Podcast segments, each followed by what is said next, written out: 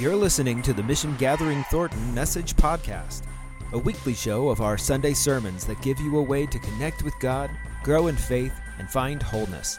Thanks for joining us. Here's the message. Can you remember this past spring? I know it seems like eons ago, but pause for a moment and see what comes to mind. Maybe if you're like me, you remember the school shutdowns, the stay at home orders, or empty shelves at the grocery store.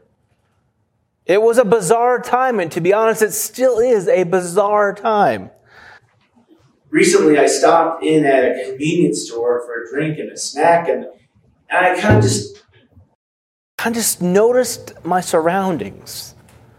Like the store shelves were arranged in a way to kind of cycle the customers through so we wouldn't interact with each other. There was masks for sale like everywhere. I couldn't believe how many masks were for sale. And in place of you know the little beanie baby stuffed animals, which they're still there, but alongside the beanie baby stuffed animals, there were beanie baby masks for kids. It was bizarre. Everyone in the store wearing a mask, thankfully, and I just thought to myself, what a strange, strange world we're living in. But as I think back to this spring, what really stands out to me the most are the bare shelves at the grocery store. I mean, do you remember that? I I just remember like going to Walmart or to King Supers, whatever, like, and just like looking around for something to buy and just seeing like just bare, stripped bare shelves. I mean, it was so bizarre. I just, and interestingly enough, I just read uh, an article this afternoon that grocery stores are prepping for another similar rush on food this coming fall and winter. So keep your fingers crossed. But, uh, you know, it was weird. And what, what I th- when I think back about how bizarre it was to see those store shelves empty, I also remember hearing the multiple news reports about how, because of the closure of uh, restaurants and cruise ships, there was literally food like going to going to waste, rotting in the fields, like going like rotting, going to waste in the fields, and farmers were simply like plowing them back into the fields. Because you know cruise ships were docked Restaurants were closed, and there wasn't the demand for food from those, from those previous consumers, and there wasn't a way to shift the labor and production to get food to, to, to, you know, to grocery stores and to keep it from simply going bad. I mean, again, how bizarre a situation it was. Like when grocery store shelves were literally stripped bare, when hundreds and thousands of workers were laid off, when food banks were being maxed out all this need, millions and millions of pounds of fresh, healthy produce, was simply going to waste because there was more economic incentive to waste it rather than to save it, despite being, there being a humongous need for it. It's in times like this I, I question the, the efficacy of our free market economy I mean, it's a sad state of affairs when a nation as prosperous and wealthy and technologically advanced as ours can't figure out a way to get good food to people who need it. I don't know. I mean, it really resonates with the, the, the message that Nella spoke uh, a few weeks back. She, she talked about there being an abundance, enough for, for everyone. But Uh, I'll, I'll digress. this isn't a message about the, the perils or the shortcomings of free market capitalism, so I'll leave it there. But I, I still can't get out of my, my mind the image of millions of pounds of food simply going to waste in a time when there was so much need. Rather, it was simply letting crops rot in the field, or rather than rather than doing that, we needed what we needed was shifts in production system, we needed reorganized logistical change, and most of all, we needed workers. At the end of the day, it's about people. It's people who are the ones who are working hard in the fields day after day to get us the food that we enjoy, that sustains us every day. So perhaps it would be appropriate here just to pause for a moment and to give thanks. To give thanks for the farmers, the laborers, the migrant workers who work to get us the food we need. And it's important also here to, to talk about how so often those migrant workers are low income, people of color, and from Mexico. Give thanks for those people. You know, I, perhaps like me, you grow up in, in a family, Christian family, giving thanks, giving, saying a prayer before your meal. And, and often in, in my context, we would say, someone would say, you know, thank you to the hands who prepared this. How often do we think about the hands that prepared this as being rough, soiled, migrant worker hands? But again, this isn't a message about migrant workers and immigration, so I'll digress. But we need more workers. Workers are essential. And it reminds me what Jesus said long ago, recorded in the Bible for us, thankfully. Jesus lived in, agrarian, in an agrarian society, after all, and while history remembers him as being a carpenter, I think it's pretty safe to assume that Jesus would have been pretty familiar with farming and agricultural practices, right? I mean, in the Bible, Jesus is recorded regularly as talking about farming, about sowing seeds, about planting and harvesting, about uh, vineyards, whatever. He, he talks about it all. In Matthew chapter 13, Jesus tells a parable about a farmer going out to plant. In Luke chapter 9, Jesus says, you know, if when you're plowing a field, keep your head, keep straight ahead, don't look back. And then in Matthew 9, Jesus says the harvest is bigger, bigger than you could imagine. When we think back to this spring about all those crops going to waste, I think it's, I think it's something that Jesus himself would decry too. Many biblical scholars think that Jesus grew up quite poor, a low income peasant, and we can imagine how Jesus would have felt walking by fields bursting with produce, yet going bad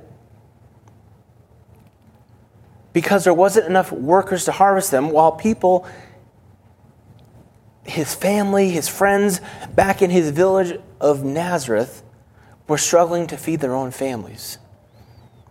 Again, using the, the metaphor that Nell spoke of some weeks back, Jesus was not, Jesus was not a pie person. He was a fish and loaves person, right? He knew there was enough for everyone. He just wasn't sure there was the willingness or ability.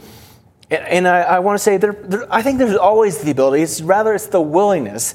Is there a willingness to get everyone what they need from that abundance. After all, we need workers who can harvest those crops. So, and, and since there's so much abundance, but there isn't enough workers to get it all, we need more workers. And, and this is exactly what Jesus said in the book of, of Matthew. Uh, if you'd like to follow along, I'm going to be reading from Matthew chapter 9, verse 35. We'll have the words here on the screen for you, too. But in Matthew 9, verses 35 to 38, Jesus is traveling among all the cities and the villages. Like he's seen the harvest crops everywhere, he's seen the fields. He's been teaching in their synagogues, announcing the good news of the kingdom, and healing every sickness and disease. So when Jesus sees the crowds, he has compassion for them because they were troubled and helpless, like sheep without a shepherd. And he says to his disciples, He says, The size of the harvest is bigger than you can imagine, but there are few workers. Therefore, plead the Lord of the harvest to send out more workers for his harvest.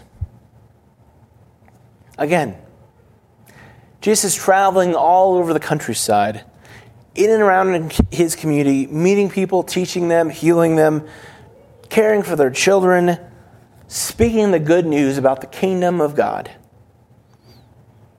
And you almost have to wonder when Jesus talked about the harvest being so big, so abundant, bigger than one can imagine, if he had in mind literal crops in literal fields, much like we talked about already, like that there was so much food, more than enough to feed these people, yet it was going to waste because there wasn't enough workers to harvest it. Many people history records the time of Jesus as being one of great economic inequality, not so unlike our own time, where the rich had so very much and the poor so very little. And maybe as Jesus traveled from place to place, he walked by fields bursting with produce and wondered, much like we might have wondered this past spring why can't we get this food to the people who need it most? And while Jesus' call to share of the abundance of God was about food, that's, there's more to it. It's not just that simple. More so, Jesus believed that if we did things God's way, according to God's kingdom, the abundance of God would be shared with all.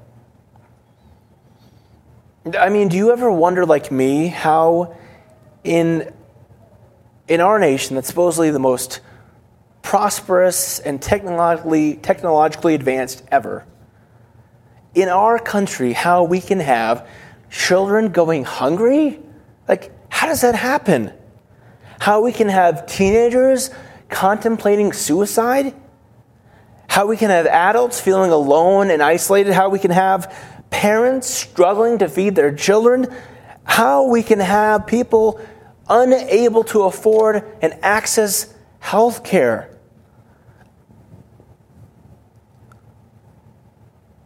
Uh, why does it have to be this way?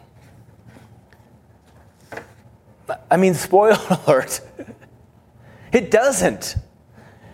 The message of God made known in Jesus is one of abundance. Jesus said that he came so that we might have life in life more abundantly. And I, I don't want to sound like a TV evangelist here calling you for get a calling you to be blessed with a bigger car or a fancier house. I don't think that's it, with all due respect.